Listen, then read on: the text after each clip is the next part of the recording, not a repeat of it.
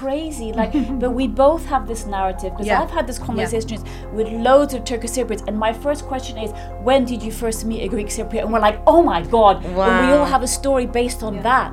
I, I have the same story. I, I, I met, um, I was 14, I think, and I met some Greek Cypriot politicians in a uh, political gathering, it was. And then afterwards, I was like, oh my god, they look exactly like us. Is that like us. I, okay, I was not expecting to see horns and tails, but I was expecting to see, you know, fierce looking, maybe somewhat bigger, Aggressive you know, and nasty, evil. Yeah. Yes. No, I, I, I didn't. know. I was like, who's the Greek Cypriot there? Yeah. Who's Turkish? Who's Greek? it? Exactly like it. I was shocked. Yeah.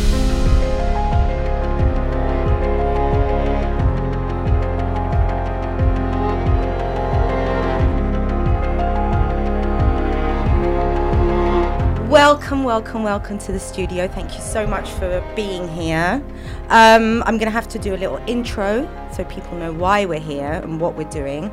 So, um, this has actually been a project that I've been wanting to do way before the workshop, bringing Turkish Cypriot and Greek Cypriot mothers to a table for a discussion.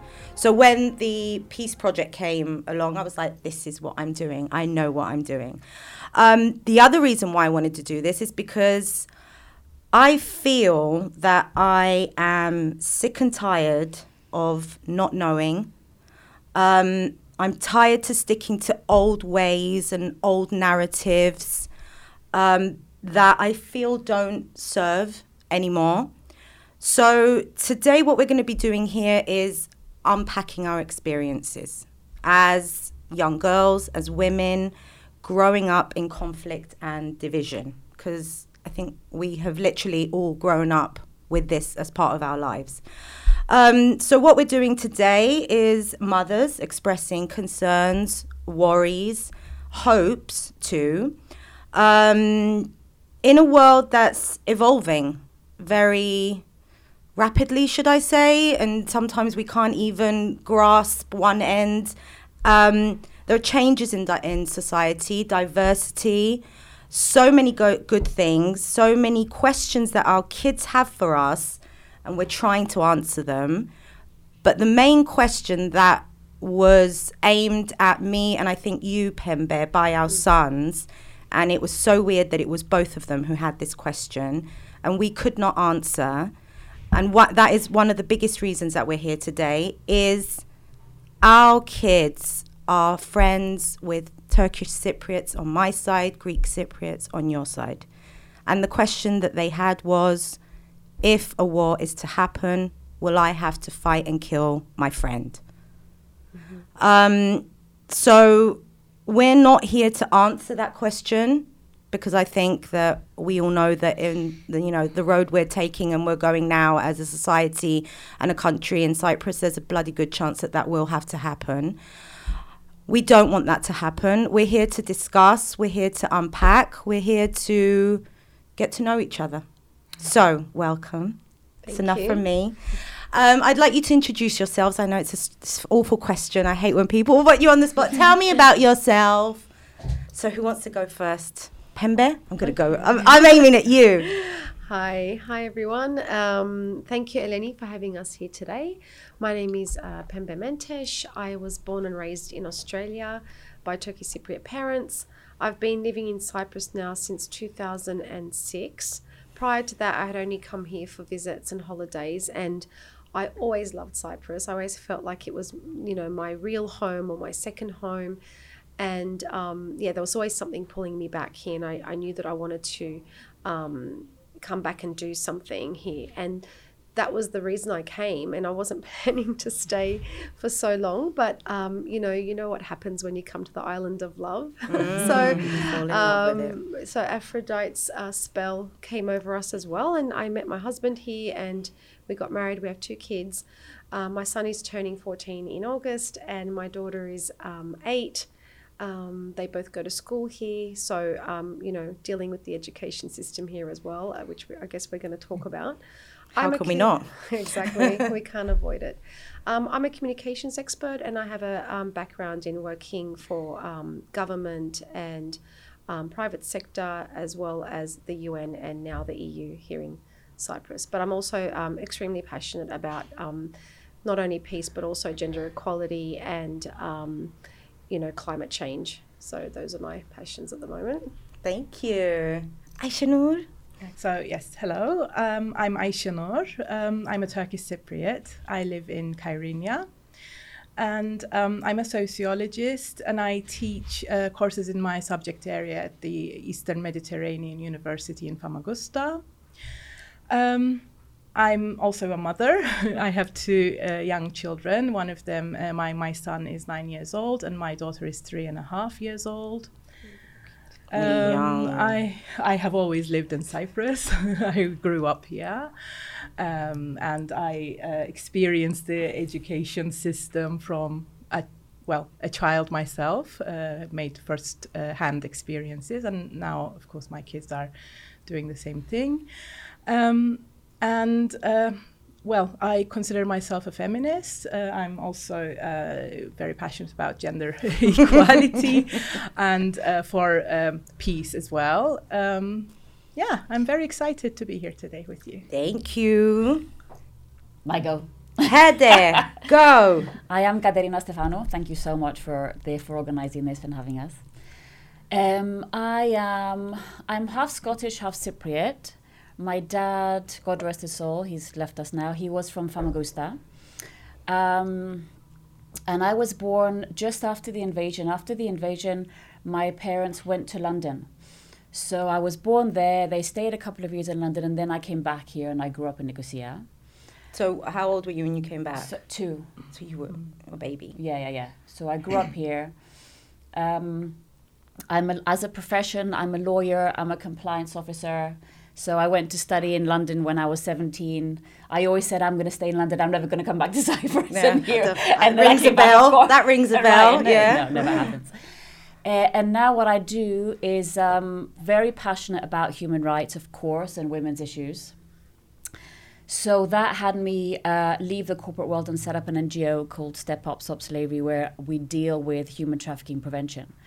And a big part of that is education in terms of changing mindsets, because when you look at the root causes of exploitation and abuse and violence against women and violence generally, like difference against each other, dis- uh, discrimination, we need to start having these conversations with our kids to change mindsets. So the conversations that we're having to deal with violence is the same conversations we should be having to build peace as well. Yeah. So that's a lot. I'm very, very passionate about that. That's lovely, and what you do with uh, Step Up is amazing as well. Um, so, before we get into um, the first part of our podcast, I want to know why you, apart from the fact that you love me and I'm amazing, why, why did you agree to come on this podcast? Why did this sound like a good idea to you? No reason. well, there's so many reasons. I mean, I think, I think um, there are so many things that we think and feel, but we don't talk about them, or we might talk that we all talk about them in a closed group where we feel safe. And I think, um, you know, it, I, I think it probably took a bit of guts for all of us to come here, really. Especially after we were warned warned not to. Yeah. I have to say that. I have we to were. say it. I think you should. Put I that out was. there. You didn't You tell did- me that. Oh, you weren't in the last meeting. Yeah. Negori, I was warned not to do this. Okay. Yeah, so here we are, of Bring course. it up. Talk louder. Exactly. yeah but but that's that's the thing right so when Yeah. when you're being this, this is part of being silenced, Silenced. and this is why we don't talk so for me when you I mean i think it's a great idea and i would have been on board anyway but the hard the hard part is you know okay we look like we're just having a conversation with the just the four of us but there are cameras there's microphones and this is being recorded and lots of people are going to hear it and that's the scary part because you know, um, living in Cyprus, what I feel is that you always have to be careful what you say. You always have to um, be mindful of what kind of reaction you might get. And actually, you, I find that like being new to Cyprus, even though I am Cypriot, I'm still considered like a foreigner in a way. And one of the things I noticed is that when I first came here, the first thing people want to know is who are you, where, like Who do you belong from to? who are you like yeah so who do you belong to like kimlerden sing which What, is how do you say it? kimlerden We say dinozise. Yeah, so Ne. from, from Ne. whom are Ne. yeah, you? who's are you? Yeah, so Yeah. who do you belong to? So at, at first I was like, um, what does that, like, what am I supposed to say? How- How do you answer that question? Like, what village are you from? Who are your parents? Who are your grandparents? Because that helps people identify and place you somewhere. And because my parents have been in Australia for so long, and because my parents are originally from the South, um, and all my entire family on both sides was displaced to the north after 74, I don't really have a connection with the North per se, or I'm not involved in any, any political parties mm. or connected to anyone polit- politically or socially. So that it's very hard for them to place me, This, which, yeah, what which makes said- it easier for me to be a bit more neutral and say things, right? Yeah. So, but I, I am conscious of the fact that you have to be really careful what you say. And um, with what's going on right now in the north, with um, the the new laws that they're trying to pass to make it a crime, I think To to make it a crime, yeah. to to speak out against The um, president. the president, um, you know, or, you know, to the leader. So Okay. um, if and, and that's a huge violation of human rights. So you know that that kind of stuff, you know, those kinds of um, that kind of negative, um, you know, um, Reaction. Or, yeah, or po- it's the opposite of progress, right? Mm. Like that kind of going backwards and, Yeah. and and taking people's rights away is quite scary. So. I think, yeah, but I think the time has come, Eleni. I think it's now time, especially with what's going on, not just in, in North, not, not just in Cyprus in general, but the whole region. Mm. Okay, we need to start talking. We need to start solving these problems. Otherwise, they're just not going to go away. They're just going to get bigger and worse. Yeah, I That's agree. my view. I agree, and I agree about the not people not being able to place you. I had that as well. So I was born in England, raised in England. Mm-hmm. My yaya and Bapur had left in uh, 1966, so it was before the invasion. Yeah. Um, and when we did come back, my parents decided to just randomly live in a village where they knew no one just because they liked it. Um, and up until now, I've been there for 20 years, 25 years, and people still look at me and like, whose are you? What age did you come? Where did you come from? I came to Cyprus when I was nine, almost 10 years old. So much of my childhood was spent in England, away from this, and obviously not knowing a lot. But we'll get into that. Aisha Noor, why did you Okay. Um, feel the well, I? I agree uh, with what Pembe said uh, about having to become more active uh, in in peace building, basically, because. Uh, the, the men are not doing it. The men who are uh, supposed to act as leaders uh, right now uh, are not uh, doing it, are not interested in doing it. Um, I also think that women um, are not given enough opportunities or they cannot find uh, enough opportunities and chances to come together from, from the two communities. And um, if they did, uh, they would, I think, very easily find out that they have a lot in common. That a lot of their fears, a lot of their trauma, and a lot of their hopes for the future, a lot of their wishes for their children are exactly the same. And I think um, finding that out can be very empowering. And um, you know, So right. so much uh, potential in that. So that's why I was interested. And um, yeah, yeah. Let's do it. Thi- this this the similar the similar experiences the um yeah yeah that i agree hundred percent maybe we can inspire more women to do this. yeah Yeah, I'm hoping. and also thank you know thank fuck I'm not saying fuck- thank fuck for podcasts because this would this discussion would not be able to take place on national anywhere else television. nowhere not on radio not on television nowhere so yeah Katerina Mo? Well, for me, actually, I think it's been it's it's come as a natural consequence of my personal healing journey. So when um, I don't know, I would imagine that happens to all of us. Like when we become mothers, the first thing that happened to me was I really like took a mirror, looked at myself, and went, "Oh my God!" Like you need to pull your socks up yeah, like what is it about you that like you need to like stop some like toxic patterns. You really need to grow so you can be the best mother you can be. And through my own healing journey and healing, you know, the layers of trauma, then at some point I came down to this level of trauma. Mm-hmm. Because the more you you unpack yourself and you develop yourself, you go through me, and then you start looking at who I am for the world. Mm. And then when you look at who I am for the world, for me, it was who I am is, you know, empowering women. And building peace between women this like relationships between women that we have this I, I don't know if it's global or just in cyprus there's a really intense jealousy between women and that doesn't work right? Mm. So from there came women are women mm. right? It doesn't matter what community you're from. And that mm. for me was really confronting. Yes. and actually breaking through that was a huge breakthrough for me. And that opened up literally a whole new world for me. Mm. So that's coming out of a lot of like deep, painful inner work. And I think we really need to do that work to actually have access to something new and have access to sitting here and having this conversation because I wouldn't have been able to do to be here had I not done my own I- I- inner work. And then it comes to, you know, how can we hold that space for our kids? And what does that look like? So, what you said on the unpacking, um, I found that when I started doing this, it was really uncomfortable. It was really uncomfortable because you are literally going back and retracing steps that you took as a young girl, the conversations that you would hear at the family tables. And you're going back and you're thinking, oh my God, has my whole life been either a lie or based on complete misinformation? Um, so I thought it would be interested interesting if we could each talk about what it was like growing up and what we would hear um, from our grandparents. So for me, as I said, my yaya and bapu left uh, Cyprus. They went to England, and um, my yaya used to have a Turkish friend. Her best friend actually was Turkish. I can't remember for the life of me what her name is or was. But I remember her saying "Idurkalla ifilimo," my Turkish friend, um, and I remember her telling me that if we were in Cyprus, she probably could not be friends with this person.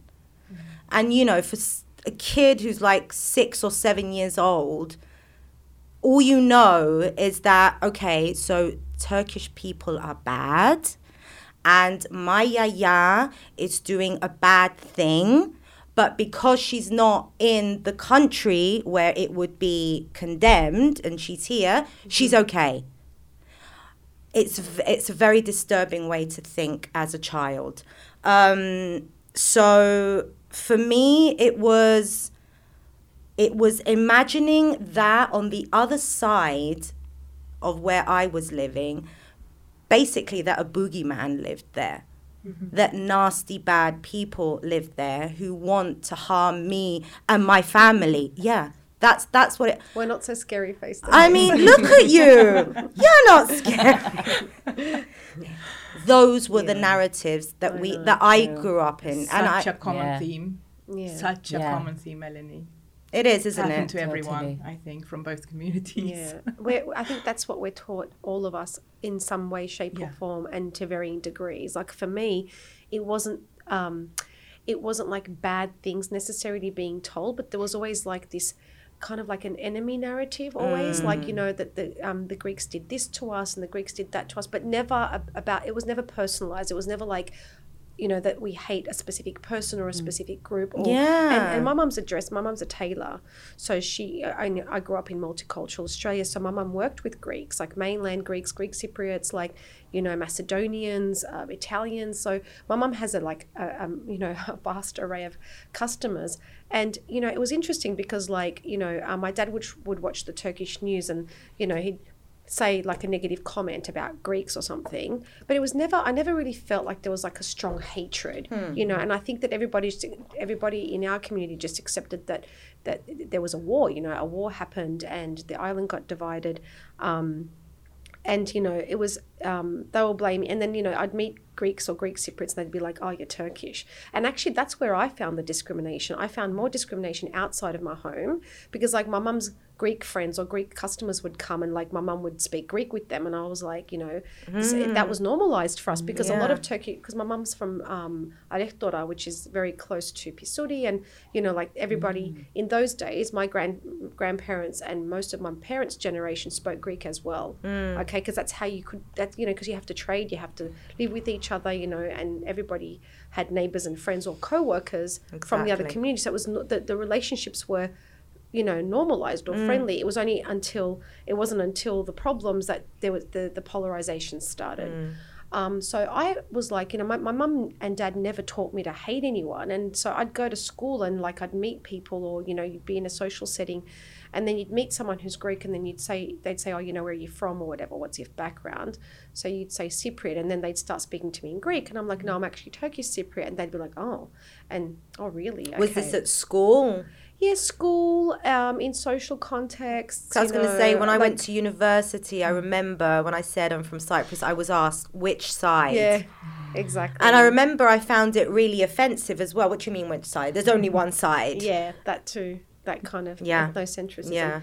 And ethnocentrism is what I want to talk about because I, whilst I wasn't taught to really hate anyone or really perceive anyone else as an enemy, um, what happened was that my parents put me into Turkish school so that I could learn Turkish properly, like grammar and everything. So me and my brother went to Turkish school on Saturdays.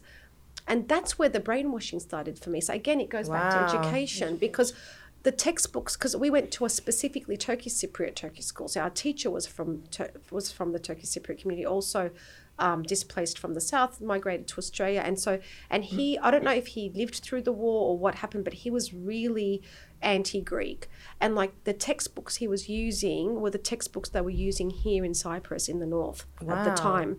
So um, Do you remember what I don't. was, remem- it was in there or what the we- we cover met- was? That they were horrible. I remember that. Do you remember We- them? I was kind of. I remember some poems. Did you remember the well. brutal? No, th- we, we we basically like I don't think we got to the really bad history books. We were mainly focusing on the Turkish language books, like the um like Dil Bilgisi, so you Mm, know like the okay. Turkish grammar and everything and geography. But for me, what was interesting was in those days, um, in the eighties, we were learning so much about Turkey. Like we were learn, we learned the national anthem and Oh. you know the the ode to country, which is what Atatürk had. uh, You know that the kids recite for Atatürk, and um, so it was this kind of like ethnocentrism. But that, I mean, that that's what we, I mean, Greek history was, v- yeah. it's very it, it and it overshadows completely our Exactly. Cypriot identity. Exactly. And it wasn't I, until so I kind of grew up thinking I was Turkish, like really Turkish, Hmm. and. I, I know that sounds awful, but what I mean by that is like I was so far. I knew I was Cypriot as well, but uh, tur being Turkish became the forefront of who Mm. I was as an identity, but also Australian at the same time, parallel, kind of having this. And every child of a migrant family has that identity crisis of having this dual nationality and, and stuff, but also having to prove to your Anglo-Saxon friends that you can also be uh, just as Australian as them, but you'll never you'll never you'll never be like them. So that, that You'll never be a- one and you'll never be the other. Exactly, I mean, I think we've come to that realization, haven't we? Exactly. Yeah. But you know, it was it was that it was that level, and it was everything was in the poems were all about you know Turkish. It was all very nationalistic, and mm. you know we'd we'd do these parades, and I'd have these two flags, and I'd be like, you know, and I never questioned it as a child, and then mm. it wasn't until. I came to Cyprus when I was like five, and then again when I was 10. And then I'd started hearing these like conversations in the periphery against Turkey. Like, you know, Turkey's mm. oppressing us, and, you know, there's so much Turkish military. Here. And I'm like, but hang on, we are Turkish. What are you talking about?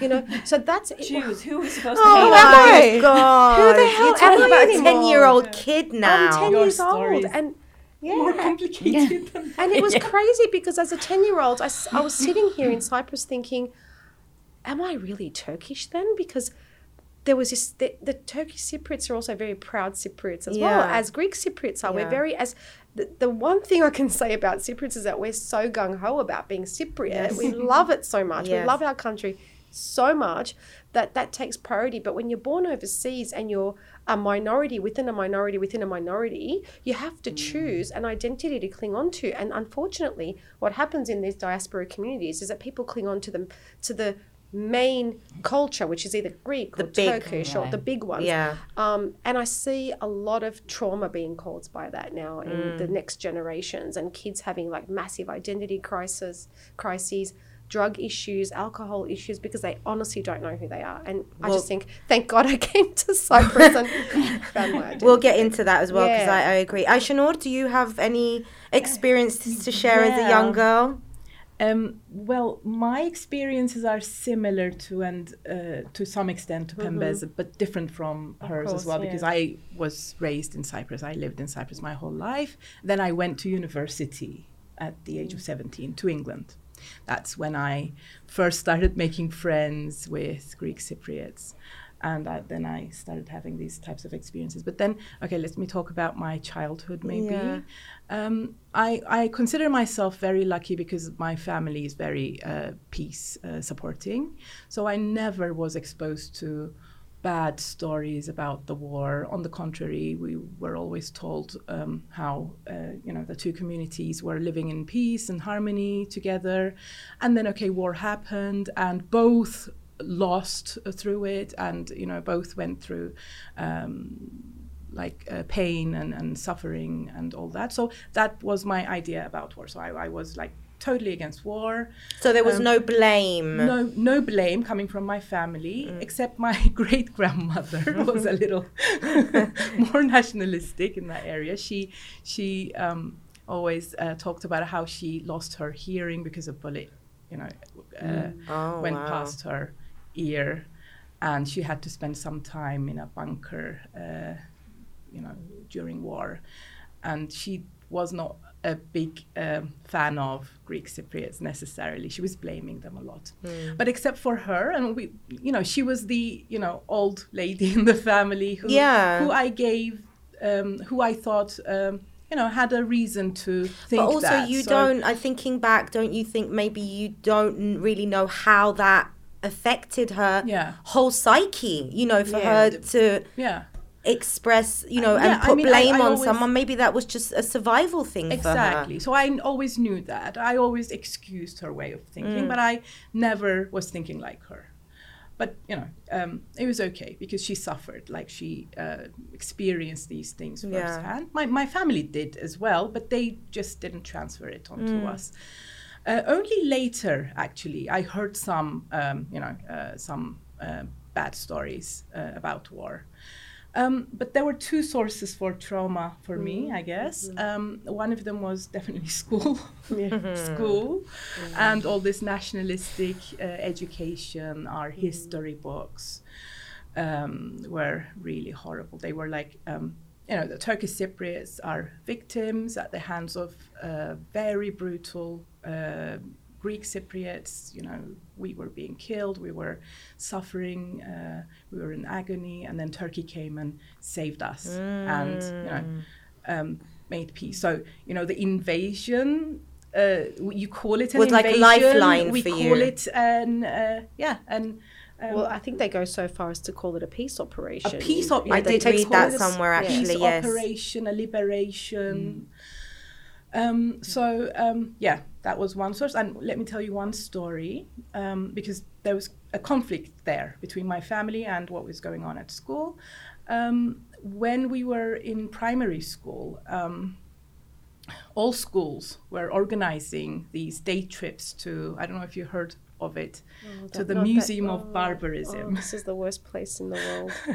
No, I've never Okay. There's this house. I'm glad you looked at me like that. 'cause Is that something that I don't know, don't wanna- really? Uh, well, this this is a house uh, in Nicosia, Okay. uh, in the northern part now, Did where where killings happened. Actually, like a fa- whole family was killed. Uh, Okay. there. And they And were Including they, some were, children. They were yeah, three children or 4 children and a mother, and they were uh, found like all dead in a bathtub.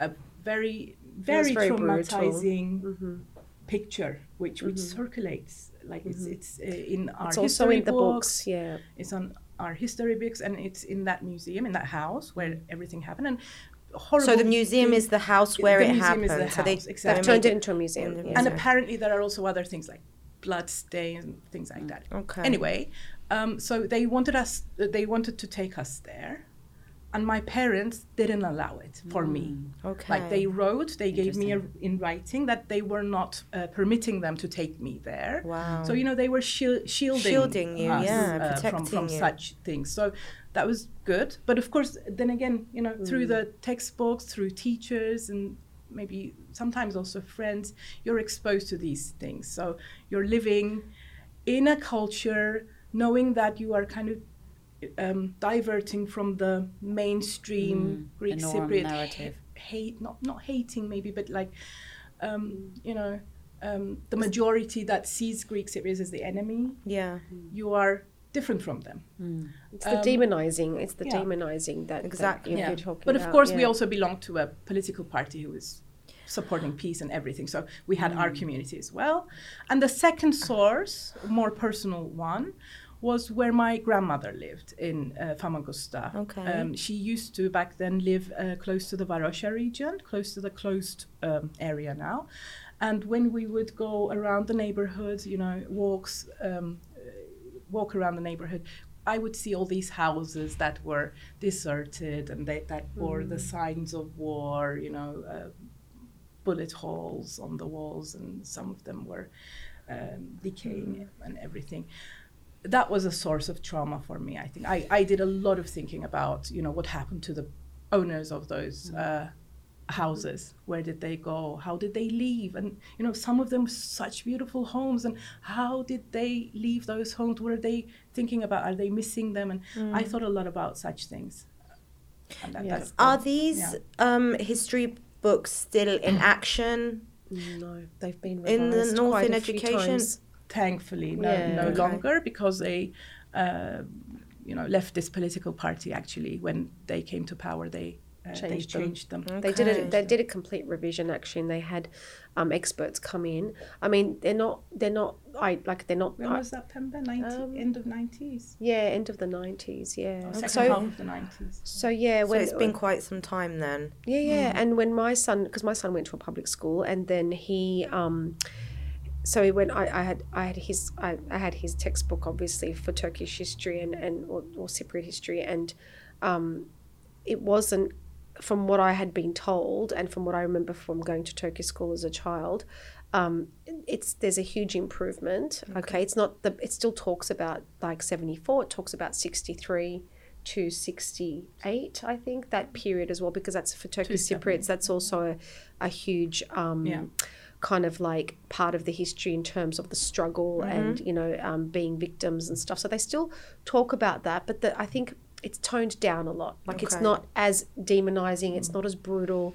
Um, these ridiculous um, excursions to the stupid barbarism museum and i say stupid because it's really stupid to take a primary prim- aged yeah. child to a, a, a museum. That's not a museum. It's actually a, a house of brutality Yeah. where a, a crime was committed and there are like there are evidence of the crime in that house and you're taking small children there Yeah. Why what- are you taking them why there? There can only be one reason. Exactly, and it's and and and actually, there's a really good documentary on the history books that was done recently by um, Mina Balman, and I recommend that people watch that. Um, it's called Beyond the History Books of Cyprus, um, and I took my son to see that, and um, it looks at how traumatized um, that generation of people are like um, that went to that went through those textbooks greek cypriots and turkish cypriots. Like they were interviewing grown men that were like crying in the documentary and saying i just remember feeling so scared the first time i crossed because you know like i thought i was going to be attacked by the turks and killed and all this stuff. So and then um, one woman that they interviewed also crying in tears. It's like she went back to being an eight year old and she talked about going to that museum and being couldn't she couldn't sleep. She was having nightmares. And i'm like how does an education system take small children and like legitimately traumatize Scar them, them, yeah, scar them for, for life. life. and I'm, I'm looking at this person who's born in like 82 or something. She's a grown woman and she's you know everything about her is perfect. And here she's like you know returning back to an eight year old and talking about that trauma. So i'm like why why would you do that to your to kids? It's brutal. It's inhumane. So now that's i think that's um, only tourists go there i think or people who are really interested in in, in that kind of um, crazy kind of war museum. But i don't think they take kids there anymore the Monuments textbooks. monuments. Okay. yeah. Katerina Moore, you growing up. Well, okay, for me, I went to a private English speaking school, so I didn't have that, like, the dogma indoctrination from school. But because my parents left Famagusta and lost everything, looking back now, the emotional trauma that we were brought up and grew up in was very, very strong. Hmm. And I was thinking about this, like just preparing for this, and I realized that there was so much sadness and loss, um, everything emotionally, like materially, like having to, like my mom is like recites to me the stories of like literally how they had to leave and how like they were all hiding in the house with the bombing and the shelling and getting in the car and like zipping off with my sister who was just one and then being like in the um, in the fields and the camps and my sister was really sick with dysentery and she nearly died and then how she managed to get to the UK all of this and then my dad stayed in the war and then came to find her in the UK and I've realized actually that I don't I've only known my dad through this cloud of extreme trauma mm-hmm. so I don't think I even knew who he Who he really was, was at his core. yeah, I didn't know him. I just saw extreme sadness. So, and then at the same time, the only narrative Would he ever talk about it, all the time. Oh, he would. But it was only o- only like the, the the sadness and the loss for Famagusta. Like that's the only Okay. thing was like you know he talked about it all the time and it was the emotion and the tears and that comes that that's with you. I mean that's in in mm. me. And then when I went to university, I was in Leicester University when I was 17. I went to university, and it's the first time that I met a Turkish Cypriot Mm-hmm. person, and I literally had the shock of my life because it was like this whole community, and they is were so- really so- nice. So Parallel true. Oh my. God, And you was like, exist. "Net?" And I thought I would see like, oh, you know, people with three heads, and oh my god, they're gonna kill me. This is dangerous. Yeah, thought I- now that you said the three heads thing, I wanted to say something and I forgot. I did my dissertation on the way that the war was represented in the media when I was at university. And while I was researching, I found a paper written by a Greek Cypriot who had met a Turkish Cypriot. And w- they said in the paper that I was looking for the horns and the tail. Yes. Literally. It's really Literally. crazy. Like, but we both have this narrative because Yeah. I've had this conversation with loads of Turkish Cypriots, and my first question is, when did you first meet a Greek Cypriot? And we're like, oh my god! And we all have a story based on Yeah. that. Yeah. I, I have the same story. I have the same story. I, I, I met, um, I was 14, I think, and I met some Greek Cypriot politicians in a, uh political gathering, it was. And then afterwards, I was like, oh my God, they look exactly like us. They How is sound like us. I, okay, I was not expecting to see horns and tails, but I was expecting to see, you know, fierce looking, maybe somewhat bigger, Aggressive, you know, nasty, evil. Yeah. Yes. No, I, I, I didn't. know. I was like, who's the Greek Cypriot there? Yeah. Who's Turkish? Who's Crazy, Greek? isn't it? Exactly like it. I was shocked. Yeah. Wow. I was shocked. Wow. I actually got home after this like meeting in like the hall of the university or and I called my dad and I was crying. I was in tears. I was going, "Why didn't you tell me that there are normal people like us?" And he started laughing. And after that, so when when my parents came for my graduation, we actually went out for lunch with my Turkish Cypriot friends, and in that context and in that moment, I saw my dad in a totally different light because they were like, you know, telling, you know, talking about their friends and like what amazing community they have. So the narrative's still there, but I think we just don't we don't hear that. It's been overshadowed by the loss and the trauma. And hmm. now and giving the space to have those conversations is really important. I was having a conversation with my mother-in-law and my son a few weeks ago who she was saying how her father spoke Turkish and like how they used to live in Morfu mm. and all these like great friends. And I was I was really grateful to have that conversation with my son as well. So he starts to see a different perspective. And I just thought you know we've been missing that. That's what we need to do Yeah. So having said that, you know, uh, at the, the times that we met for the first time, someone from the other side, um, well, I keep saying that now that my kids go to a private school um, with Turkish Cypriot kids, you know, I was telling someone the other day, if you told me 20 years ago that I would be in this position where my sons would be best friends with Turkish Cypriot kids, I'd be like, no way. yeah yeah No way. Where there is absolutely no way that's going to happen. But lo and behold, it did happen. And we are in the, I am in this situation right now. And I'm getting questions from them like, do I have to fight and kill my friend? I, along with many others, I believe, Turkish Cypriot and Greek Cypriot mothers, are not prepared.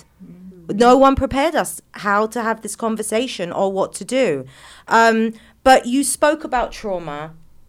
Um, and um, one of the biggest parts of this podcast that I really wanted to concentrate on is the intergenerational trauma, which is also called transgenerational trauma, I think.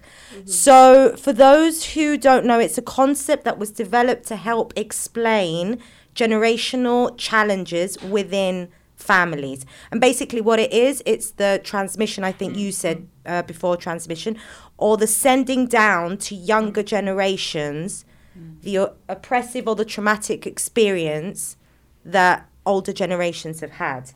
The interesting thing about this is that first of all it's it could more or less be called PTSD, post traumatic stress um, disorder and syndrome, yeah, which actually I think that most people know you need medication and psychotherapy to get through something like this. And I That didn't find it did not happen. It did not happen here. So um, there were studies done um, on the um, Holocaust um, e- exposure that actually did show that there is an association between preconception trauma and this thing called epigenetic alterations in the parent and in the offspring. So basically, what it does is intergenerational trauma is a theory that trauma can be inherited because there are genetic changes in a mm-hmm. person's DNA, but the changes from trauma do not damage the gene. Instead, they alter how the gene functions, and the epigenetic changes change how your body reads the DNA sequence. So, this kind of trauma that Cyprus has been through is literally in our genes, in, in our DNA. Yeah. Yeah. Wow. So yeah, so trauma. Katerina, well, you spoke of trauma, um, and you said you saw it. Do you feel that it has affected you and your way of life? Totally. Totally. Um, in lots of ways. Um, I think it's something that it takes a big conscious effort to unpack. And I remember the first time that I crossed over to the other side was actually for an introduction for the Landmark Forum. And that was when I like I, I couldn't I couldn't I was just like that there was no way. And I literally had to be so present with myself as a person, what I stand for in the world, which is bigger than myself. Mm-hmm. And as I said, like that's women. And I remember crossing over the side, looking on the floor, and every step I took, I would say, women, women, women, because like that's who I am in the world. And I wasn't mm. going to let any trauma really break down who I am and what I stand for. But it was very, it was so difficult for me, very emotional, very traumatic to actually break through that. And it took a long time, but I managed to do that. Um, and the other thing that I that I see coming up in having in changing the narrative in having the courage to change the narrative because i think these conversations are very difficult and takes a lot of courage for us to be here. And one of the things that's coming up for me is am i betraying my father by doing this? Hmm. Right? His trauma. Like how am i am i dismissing it? What would he say? Am i letting him down? You know what how Have you answered those questions? yeah. Yeah, Yeah. It takes courage i think to to really stand in who you are and have your own beliefs and your own voice and honor the experience but then build something new that has the long term sustainability, like we talk a lot about that, Mm. has to build a new future. and I So- don't. Yeah, sorry. I was going to say so for me, every time these kinds of conversations happen with either family members or friends, you always get the impression that they think that y- you, you're forgetting. Yes. You, you know, the, the trauma is over, there's nothing to talk about. And You're not dismissing it's it, not, that, that's not, You're- that's you're- not what we're doing. No, we're, we're transforming it. We can't just close the door and say it didn't happen, the trauma's Hmm. not there. It's like we do with our personal healing. You get it, you work with the emotion, you have Hmm. to work through it to get to the other side. And I It's a wound. It's a Yeah. wound that's open and it's never been tended to. Exactly. So how do we do that? How do we transform the pain and the loss into I'm not going to say hope because that's kind of like fluffy, but but really building personal relationships, building peace and healing. We need to do the healing right now. What does that look Otherwise, like? we'll go through it again. That, and that's stop. too scary, isn't it? Yeah. I mean, we don't want our children to go Yeah. through all of this again. exactly. That's why we have Aisha, to do, do you where do you see trauma? Where do you see it? How does it Um, manifest? Okay, so um, I mean, I have seen uh, people going through the same kinds of things like your father. For, for instance, a very um, good friend of mine uh, had uh, recently lost her, a few years back, lost her uh, grandfather, who was waiting this whole time uh, to go back to his village in, I think, Paramales Okay. um, and there he had like vast uh, fields and you know his home and everything. And he he wanted to go there so badly. He was waiting for the time to come. And um, as the uh, checkpoints were opened uh, 2003 um, I, I think he went to see and you know that experience kind of killed him. He, he died a few years later but uh, after that he stopped speaking literally he stopped speaking Oh my he was God. I've so heard this a lot too. so Really? traumatized um, stopped speaking gradually he was bedbound and a few years later he, he just died you know this it can kill you this trauma can kill you But it's also because they left at a time and and some like they, they left at a specific time and things have progressed and then Yeah, they yeah. go back and they find that it's completely different, and I think that throws them off. Yeah. You know, and then and the other They have expectations. they have expectations, but also I think that they feel because I've seen I've heard this story so many times, um, especially with Turkey Cypriots who lost a lot of land. Mm. Um, they they go back and then they feel like it's not theirs anymore. They feel mm. disconnected from it, and I think the same goes for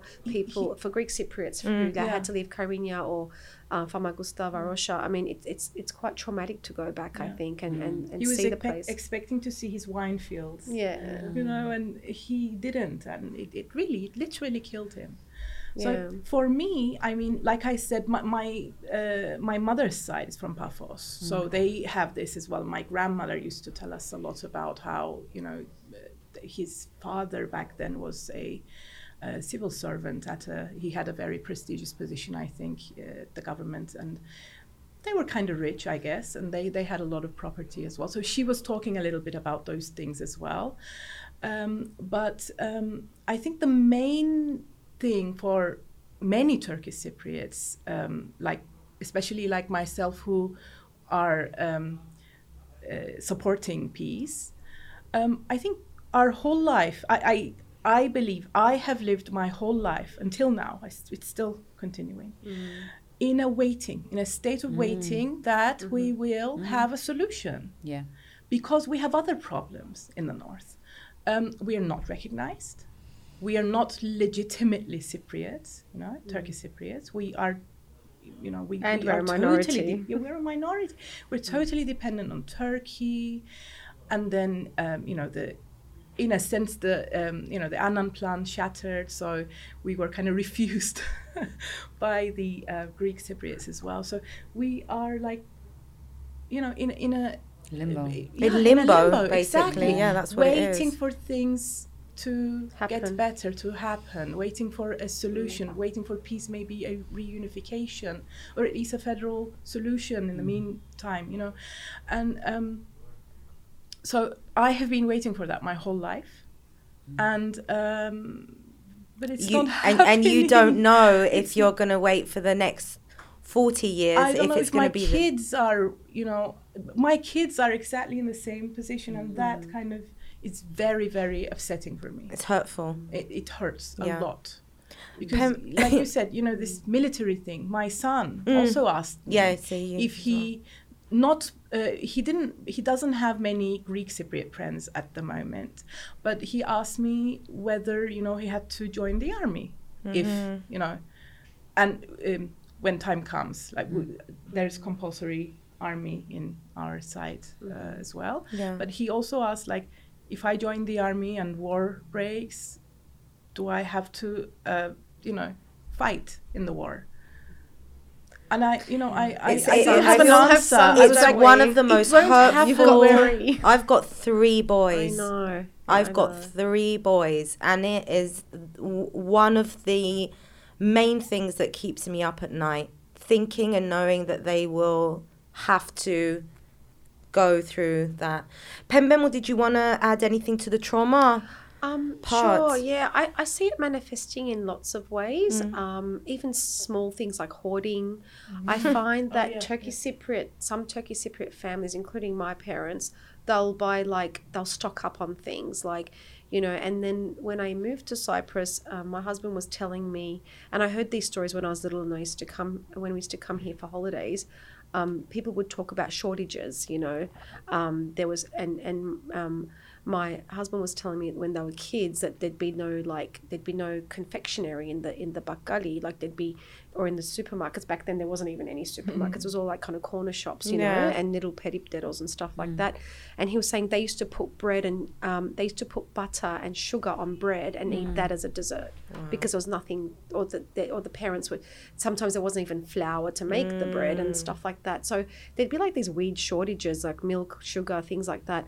And so um, I, I look at his grandmother for example whose um, brother was missing since 1963 and the committee for missing persons found his remains when i was pregnant with my daughter. And i remember wanting to go to the funeral and um, i'm actually in a way glad i didn't because we have a tradition in our culture that when you're pregnant you're not supposed to go to funerals. But when i was pregnant with my son i managed to um, lobby my way into my grandmother's funeral and i promised everyone i'm going to be fine and i'm not going to cry and i'm not going to fall apart. And i didn't. I was i, I held myself strong but um, when I was pregnant with my daughter, it was a whole different mix of emotions there for me. Like, I don't know if it was the hormones or whatever, but I just found that I couldn't cope with anything uh, heartbreaking and sad. And just hearing the story about the uncle's funeral, who imagine someone being missing since 1963 and then whose remains are found in a well in Strovolos in 2014. So that's how many years that family had zero closure as to what happened to this man. And I remember his grandmother saying that she grew up just watching her mother cry every day. And she's an absolute hoarder. She doesn't throw anything out. Um, and you look at how she lives her life and, and how she how she operates in life and it, for me it's so obvious you know this woman needs help like she needs psychological help i'm not saying there's anything wrong with her she's perfectly fine but you can see it. I mean it's just it's hard to say. It's, it's the way that they speak. Yeah. it's the hoarding. It's the um, doing like little you know little ticks or nuances in the way they speak you know? Yeah. so um, I see it manifesting a lot, and I, I think that um, you know when you talked about the intergenerational trauma, I've also been reading a lot about it and, and very curious as to how to break the pattern as well, because I think. Um, us doing this right now is the start of breaking that pattern. So it's up to us to say, I am not going to do this I am not. I'm not going to be part of this. I respect and honor what my family went through, and I think um, this is what Katerina Yeah. was talking about with her dad. I'm not betraying anyone. However, I don't want my future and my children's future to look anything like the past because the past is the past and Yes. we can't change it. But if we're going to move forward, we need to heal the past, cl- like uh, respect it, but then say bye, see you later, and look forward because otherwise we're just going to be stuck. And and when Aisha talked about this waiting it's Yeah. actually the being stuck as well. Yeah. because we haven't been able to move on. We haven't had any kind of justice or reconciliation actually properly done and, and any kind of justice restored in this Yeah. country. And, um, you know, I have a strong sense of justice to some. And I, and I think Katrina, being a lawyer, can, and can relate to this because, and, and you really feel the lack of justice. People, um, on both sides, in both communities, it was a war for God's sakes. People suffered and people lost things, whether it's material or whatever. And nothing was ever said or done to those people to say, I'm sorry this happened Yeah. Here's your compensation or here's you know here's what we're going to do about it you Yeah. know he uh, we've actually found the person that killed your brother and put him in a well and he's going to jail. Like that doesn't happen. So you know thank you for returning his remains. Thank you for allowing us to give him a proper burial so that he can rest in peace. But that doesn't make it. it doesn't it, it, it doesn't it doesn't actually um it doesn't serve any justice and i think that's More what's needs missing Yeah. I that's d- what's missing I think, sorry, um, no please go on I think it's the first step is the acknowledgement. I don't know after that, like how, what justice would look like, but I think You know what? we Look, need to focus on one the of my. How can we move forward? The first thing I put down is That's what we need to acknowledgement. do. We're going to get into that as well because Okay. we have a, that. But I wanted to say that based on the trauma, something that I did fa- find yesterday was also trends or examples of intergenerational trauma mm. that sounded so weirdly familiar to our culture. Mm. So it says that any talk about feelings is dismissed and mm. viewed as weakness. You know, I think think that's so obvious Wow, that's so um acute overprotectiveness of children Oh, yeah. oh my god! and elderly family members That's so even true. when no danger is present This resonates Oh with me. Doesn't so it? much. i mean to, do you know what comes like- to this is my life, basically. the, no but also the yayadas the grandmothers I you know, know. they're The always mourning. like you know Yeah. watch out don't Yeah, do this and Especially if you have a newborn, the and, newborn and you could don't they're see it in other cultures as much as you do here True, yeah. Um, Didn't think of the other one is very wary of outsiders. That's another thing. And falling easily into conflict with each other and outsiders. Oh my gosh, that describes us to a T, doesn't it? I know. This- we tick all those boxes. Yeah. I know. great I mean, I wrote them down because I was like, "Oh my god, this, is is this describing is Cyprus. culture. this is our culture." Um, so having spoken about family and we've also spoken about our kids, we're moving into the big, big, big part of mothering. So we are mothers in a society and an island that is divided and there's conflict.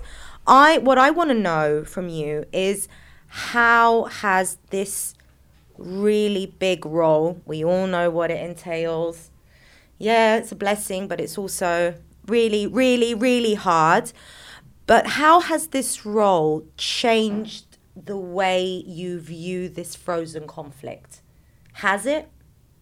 You already an- answered that question, didn't you?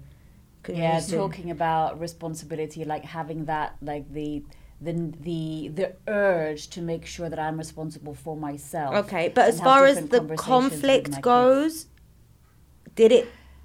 It's of course it is. I mean, it's, it's so personal. You know, I mean, when we talk about you know where where Bapu's from and you know the Famagusta, like how how do you frame that conversation so you're not repeating and sowing seeds of hatred, but Yeah. on the other hand, you're actually looking having a conversation ha- from the lens of how do we go from here and build. Mm. And I had the same experience with my son who went to Highgate, whose best friends were Turkish Cypriot and Like that was before I had even done all my work. And I remember like going to pick him up and I could hear the like the kids and I was just like what do I do with I didn't know what to do with it honestly. And then speaking with the moms I'm like uh, okay how am I what am I how am I processing this? But you But also, so it's like I don't want to say anything wrong. I don't want to say anything offensive. It's like I, I mean, that's how You're I tiptoeing. felt. Yeah, that's until how I. Until you I become felt. like until you do your work and you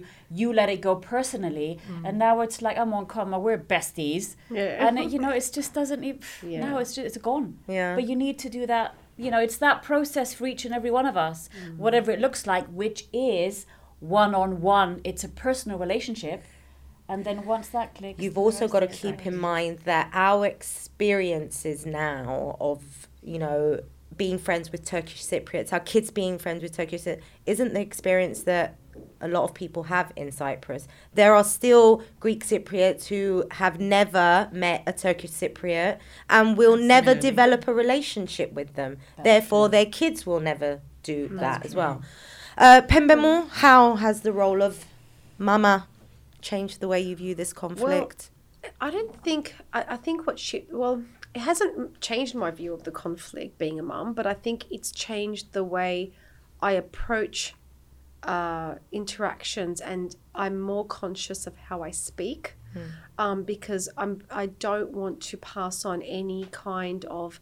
Um, wrong impression or misinformation to my kids. So it's definitely made me more conscious of um, how I say things because sometimes I get really angry with both sides actually, like not just Yeah. you know not just the other side. You know, I get angry with my side too, and I'll say stuff, and then like my husband will be like, "You better watch what you're saying." And I'm like, "Yeah, I know, I'm a little bit too vocal." Um, and then then of course, then when I start saying these, you know, like because when I start getting hyped up and saying things, and my you know I get start getting questions, and I have to start answering the questions. So not that I want to avoid those conversations because I think if I am outraged, and, and this is, I think I've discussed this with you, Eleni, I don't think there's a, a, a sufficient level of outrage in this country mm. about what's going mm. on. Mm. Um, and I know that being angry and, and, and screaming and, and shouting and, and protesting doesn't always solve everything, but I think we have to do something, you know, we can't just accept the status quo. This is not a solution.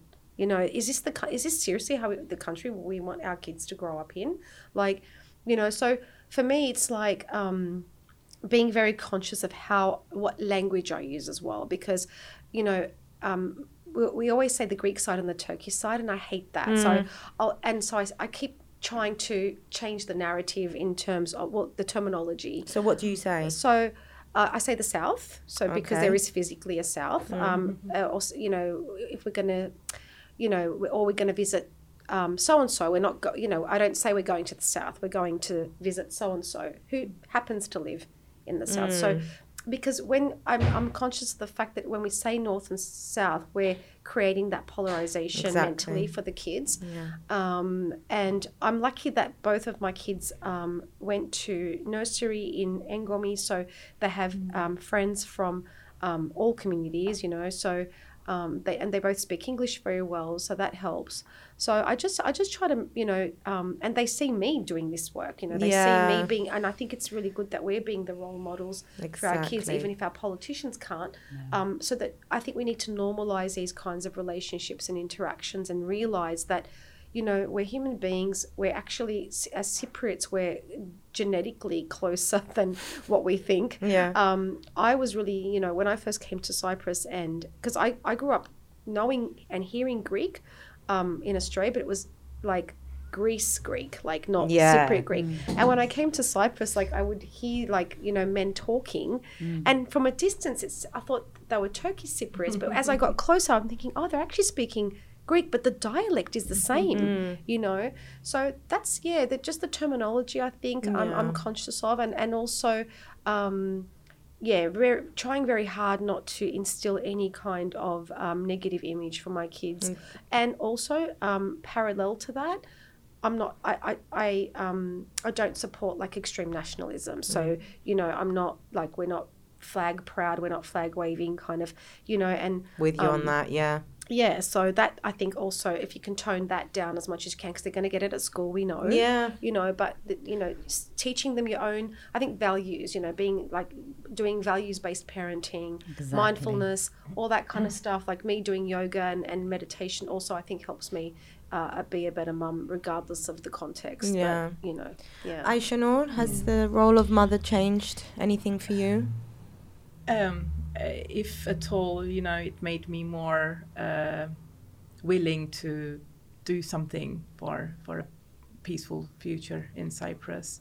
Uh, a lot of what Pembe said is um, true for me as well. I'm very uh, careful with the, you know, the nationalistic propaganda that my kids are exposed to, and they are exposed to some of it in hidden ways. Like Yeah. it's no longer Greek Cypriots are the enemy and the Turkish Cypriots are the only sufferers. It's no longer like that, but there's a lot of hidden ways of, you know, instilling that Mm, it's everywhere. ethnocentrism, Mm. ethnocentric way of thinking into Yeah. them. And I try to, you know, uh, limit that and always talk about how every nation, every nationality thinks that they are sometimes better than others. I- um, um, Yeah. So I, I talk a lot about that to my son. Now that he's uh, older, he understands it better as well. Um, So changing narratives is Yeah, very important. Terminology. yeah, different perspectives. It uh, takes a conscious yeah. effort, as you said. it it's does, not it does. easy. It's it's not easy at all. Um, we get a lot of you know uh, uh, history of Turkey, of course, and ev- even that is ve- very very nation- nationalistic. So Yeah. I'm constantly working on that with my son, um, and. Um, yeah, generally, not only Greek Cypriot, Turkish Cypriot, but like in general, all communities, all human nations, all humans, All in the world, cultures. all cultures, Yeah. all skin colors, All religions. all religions. I'm trying to really, um, you know, let my children know that everyone is Yeah. uh, precious Yeah. as a human being.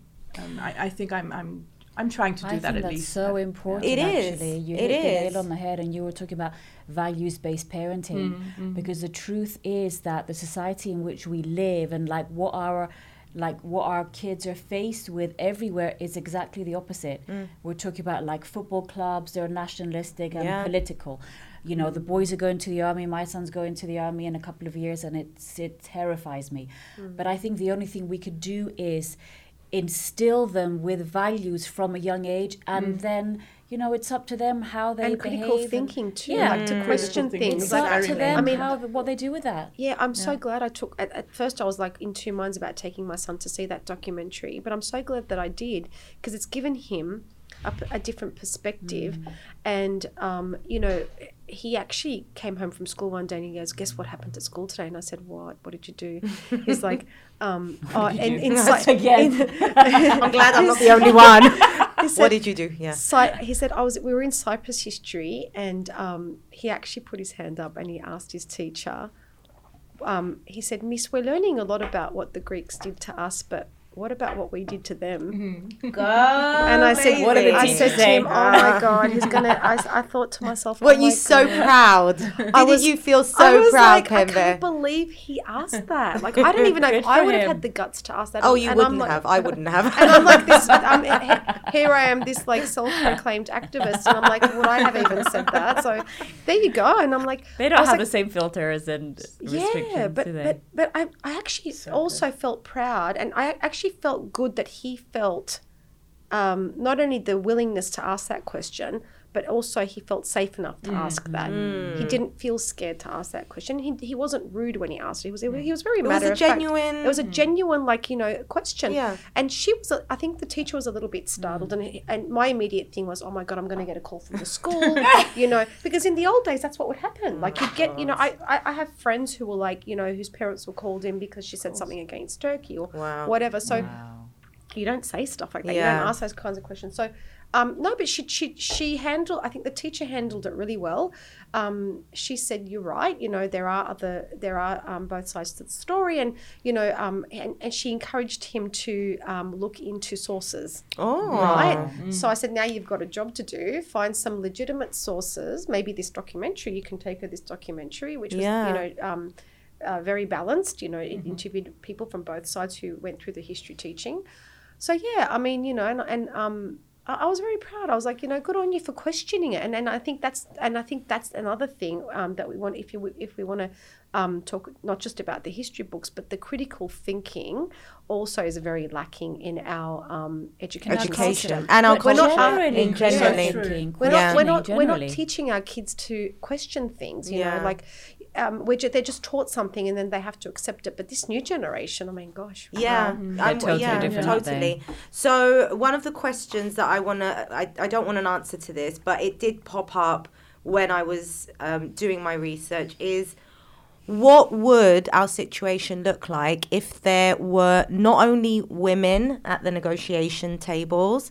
What would it look like if there were mothers at the Oh, negotiation tables. Oh, totally different. Ah, yeah. You know, you can go so down so many roads with that. I just want to leave that there because we're we're pushed on time. But I do want to hear your suggestions and your thoughts apart from the critical thinking and the acknowledgement that you said about how can we move forward how can we change the narrative acknowledging the trauma is so important um, and your responses to it as well um, i feel. And as we said um, earlier it's like a physical wound you know if there's a wound and you know it's there's blood and there's pus you're going to tend to it. That wound is still there and we're not tending to it. Um, but i also feel that the stigma of seeking mental health treatment is one of the biggest reasons why we are in this situation right now. And I think that needs to be something that we are just willing to brush off the table and just get, pull our sleeves up and just get into it. So, suggestions and ways that we can move forward as mothers with children raising the future in Cyprus. I think we're actually. I think we're on the right track. Like doing this, um, doing being who we are um, as mothers and as women in Cyprus. I think we're on the right track. I think we're doing all the right things. I think we need to just keep working on normalizing relationships and conversations, even if they are difficult. Um, I think that we have to focus on, um, you know, maybe not so much a solution because we're so, as activists and as, as people who are pro solution and pro peace, we're always worrying about, like, you know, we spent our whole lives like, we're, you know, Cyprus problem, Cyprus problem, Cyprus problem. I think, you know, and I, and I discussed this with, with, with, with all of you before as well, personally. We, need to focus on our other problems as well. We have so many problems in this country. Yes. And, you know, one of the reasons I mentioned climate change and climate action before, um, for me, it's an urgency, you know, and, and one of the things that we're working on um, in my women's organisation, Hands Across the Divide, we've, we've applied for funding for a climate feminism project. So combining feminism with climate change, which is, uh, is which is happening everywhere around the world. Um, it's a little bit behind here, but um, focusing on that because honestly at the and I said this as a joke but I really mean it if we don't solve our other issues especially climate and environment we're not going to have a country to fight Yeah, it doesn't even so matter, it's like, no, the exactly. Cyprus problem is going to disappear with the actual island itself Yeah. underwater or disappear into dust I don't know. So I mean really like we're here we are focusing so much on the on the political process when at the grassroots level and on, on an everyday level we have so many other issues to deal with. And I think we need to focus on mental health. I think we need to focus on mothers loads and women's um, you know like when we talk about feminism, we talk about all this progress and all, all the rights that we have, but with those rights comes responsibilities. So we're working, we're all working, but we're also mums, we're, and we have to fit into these, um, you know, into these um, molds and have to do everything, and we get burnt out, you know. So I think we need to keep supporting each other because the burnout really is real. Um, Yes. I think we need to look at who we are in the context of the rest of the world with everything that's worse about the world right now and stop being so selfish and focusing so only on Cyprus. I think we need to, um, I mean, I, I'm not saying we shouldn't focus on Cyprus, but I think that we need to be a little bit global in our perspective. I yeah. think we become very bubbled in, we're in a bubble sometimes in Cyprus, but the rest, rest of the world does exist, guys. Yeah. So I think, um, Used to that, some people, I'm sure. yeah, so I think we just need to keep doing what we're doing and small steps, Eleni, more Yeah. small steps because I think sometimes we try to do too much. Sometimes we try to change so many things and um and and when it doesn't happen we get disappointed we get burnt out. But i you know and i always say this like you know when i look at i've been here since 2016 and when i look um 2006 sorry. So when i look back at how much has changed in terms of intercommunal relationships and I, when i see young activists forming ngos and and doing things like i'm really inspired and it mm. makes me feel like okay so all that stuff i did all those years ago wasn't a waste. Yeah. you know mm. things And are there are changing so many. that, and it's inspiring and we have to have i don't like the word hope either but we have to have confidence in the process that things will change. Mm. Because otherwise if we don't believe that things will change then they won't. And i think we have to at least the least we can do is stop things from getting worse even if we can't make them better. Just you know Baby steps. Brilliant. Aisha Noor, anything to add to that? Just looking at her, what am I going to say now?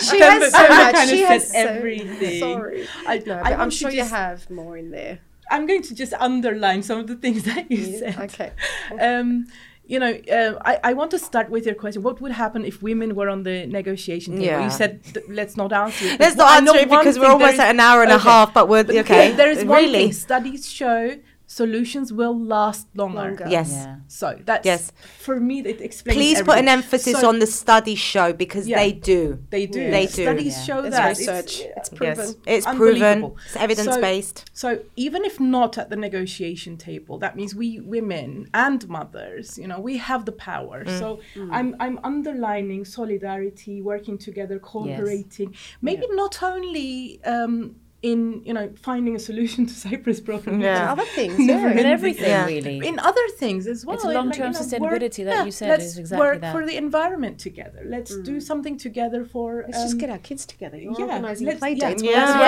Yeah. I'm doing. That's Yeah. actually what. Yeah, before we close, we're going to talk about a, li- a little bit about yeah. your. So yeah. yeah. so we, we can do a lot together, and I think women women have power when they come together. Yes, So yeah, yes. I, I will stop here. It's Because evident, this is really. everything. Got else very important. Totally agree. This, um, th- I totally agree with like women coming together. That the feminine leadership is it's it's based in uh, creating sustainable futures, long term solutions that actually work.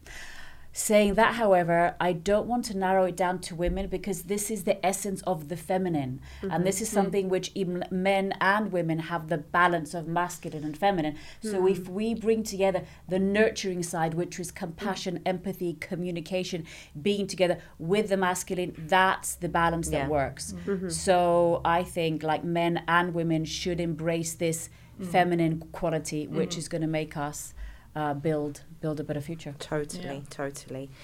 So, um, let's wrap this up with the reason that we are here. Um, we all took part in a leadership meditation uh, workshop that was organized by Hands Across the Divide. and Uh, the International Association for Human Values. Human Values. values as well. It's a yes. long, long name. Yeah. Um, wow. I mean, you know, I would like for you to say a few words about the workshop. It was very Few words. few words, please. It was very intense. Um, I have to say, it was the first time that I did such an intense workshop. Um, where I literally just left the kids with a bowl of cornflakes and sat and, and lots of YouTube and sat in front of um, my laptop for many Zoom. many hours on Zoom, um, meeting wonderful, truly amazing people that exist on this island. Mainly women. I think it turned out to be an all an all female thing as well, which was absolutely amazing. There we go. Uh, And yes, it was open to men. It was the program was open to men. It wasn't- was. we, it wasn't exclusive exactly women, but it just exactly exactly Way. it just happened to be like that and um, for me personally apart from the meditation that i've always believed in its power anyway and um, breathing um, the fact that i got to see what was happening on the other side Mm. and there are there are others like you two who are doing truly astonishing work. I mean, if you, uh, you, you know, guys who are listening to this and watching this, if you knew half of the work that's gone into the peace projects, um, which is part of um, the workshop, you wouldn't believe it. It's just Pretty amazing. amazing. It really, really is. I get goosebumps thinking about it. Um, anyway, so at the end of this video, we will be showing a little video that Mandar, um, our leader of the workshop, um, gave to me and to us. It's uh, based on the science of breath. Please watch it after this podcast. For those who are listening, I don't know if you can get the audio version. I'll see. I'll see. Um, but I'm leaving it up to you guys. Tell me a little bit about the workshop and your peace project and what you gained from it. Okay, I'll start. Um, so the the project itself was basically um, a, a training program um, on mindful leadership, um, but the focus was actually to bring together women or men um, but it ended up being women, um, who are leaders in their communities and doing um, any kind of work to, for social change, right? But it was actually focusing, and this is what I got a lot uh, out of it, is that we we do all this work, you know, we do all this volunteer work, we do we have our careers, but we also do this volunteer work. We're trying to raise kids, we're trying to do the right thing, we're trying to make a better society, we're trying to solve the Cyprus problem, but at the end of the day, we also need to look after ourselves. Mm-hmm. And I know that self care is this big buzzword right now, mm-hmm. and I don't know when I say it, it doesn't it doesn't resonate with me. It sounds weird. Why yeah. do I have to look after myself? You know, like I have a shower every day and I put my sunscreen on and. but it, the, the, the, term has emerged because people are getting burnt out and you know when you when you take on that load um, it affects you so i think it, what was really nice and refreshing for me was to um, do a workshop an intercommunal workshop which actually wasn't specifically about peace building or solving anything it was about working on ourselves yeah. first because the and and the proviso it's based on the proviso that you can't do this work effectively if you're not okay yourself so that was the biggest thing i got out of it because i was like you know and, and it's true and I, and I have to check in with myself sometimes and ask myself am i breathing am i actually breathing mm. properly because you know, we carry so much stress and anxiety and it was all about releasing that and and, and not denying it but being acknowledging it working on it, doing the breath work. And of course, the biggest bonus was the peace projects. And um, a lot of people are doing things like events, um, you know, Aishan was organizing a play date. Um, I was going to do a silent meditation with um, in the buffer zone, which I still hope you can do. I do want point. to do that. I just because of the deadlines and everything, I yeah. didn't think that I could do it now. But it is a plan for the future, so I think it would be an, an amazing experience to have. A and we can definitely help organize it. Yeah. Yeah, and I think imagine having like hundred people in the dead yeah. zone silently meditating. I think amazing. that would send out That'll an amazing. Yeah. Yeah because um, I also believe in the power of meditation and energy work. So um, that's that. And so I, my project, um, very quickly is basically when all this was happening, my daughter came home saying, "Oh, I'm going to be reading a poem for National Children's Day," and I was thinking, oh, "Okay, here we go." and, she, and of course, me thinking the worst National Children's Day. You know, what kind of what kind of propaganda thing's going to come out of this? And then the whole thing was about peace, mm-hmm. and it she was so cute, and I'm like, and I'm like, "Thank you, that's my project. Like yes. you've done my project for me. Thank you." So um, I'm sharing it on child labour, Pembe. it is, it is. But now I can do some breath work. Thank you. I have time for self care now. I love it. It was so cute, and she read, and it, the poem's in English, so you can all. I'm going to share it on social media, and will um, we all add the links to your Instagrams, to your yes. social media, so people can find you and see. Yes. Um, your peace project and Aisha Noor when you organise the play dates as well. So yeah, tell yeah. us a little bit about the workshop and the uh, peace project yeah, uh, the workshop kind of introduced me into meditation. It was the first time I uh, got to, you know, do it, and I enjoyed it a lot. Uh, the breath work was really um, powerful, although I didn't really have time every day to do it. But I, am still committing to, and it's okay. We're trying, and it's okay. I, am still committing to trying to do it. Uh, it's a tool that you have and you know it's uh, there. Yeah, yeah, exactly, exactly. So um, it benefited me in that um, uh, sense. And I'm also very happy to have, you know, gotten to know you and all the other amazing women who took part in the project in our cohort. Amazing. They were all amazing, and we are connected now. Yes, we, yeah. yeah, we are all connected now. We can continue doing this type of things, you know, coming together, um, discussing our issues, our problems, solving them together, and maybe meditating together. Yeah, uh, not during the play date though. and yes, I am organizing play dates for peace. Uh, that's how I'm uh, calling them. I'm going to um, invite mothers with their children to come together at the buffer zone to start with, but then maybe later we can join in the southern part or maybe in the northern part.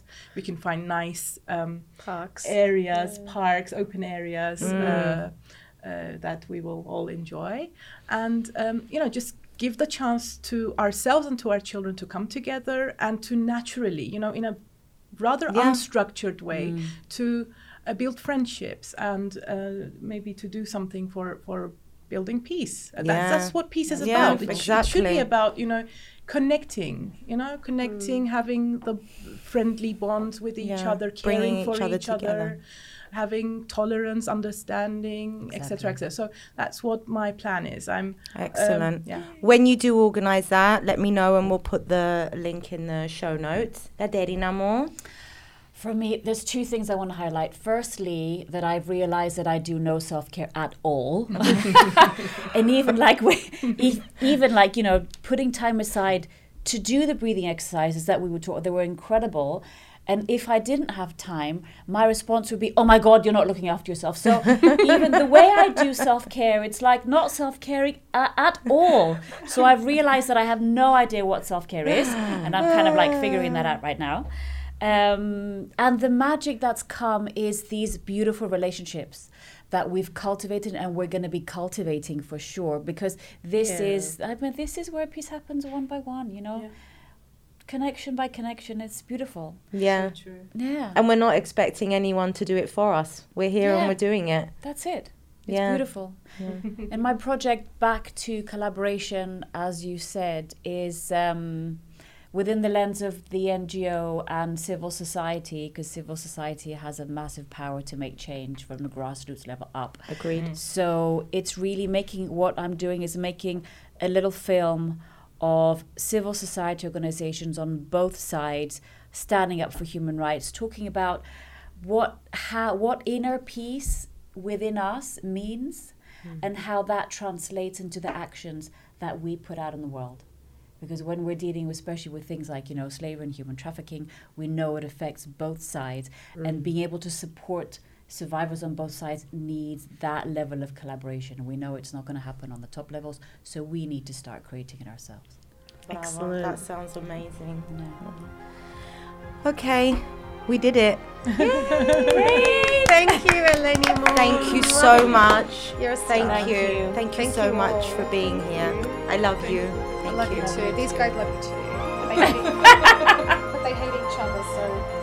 I hope the camera could get that.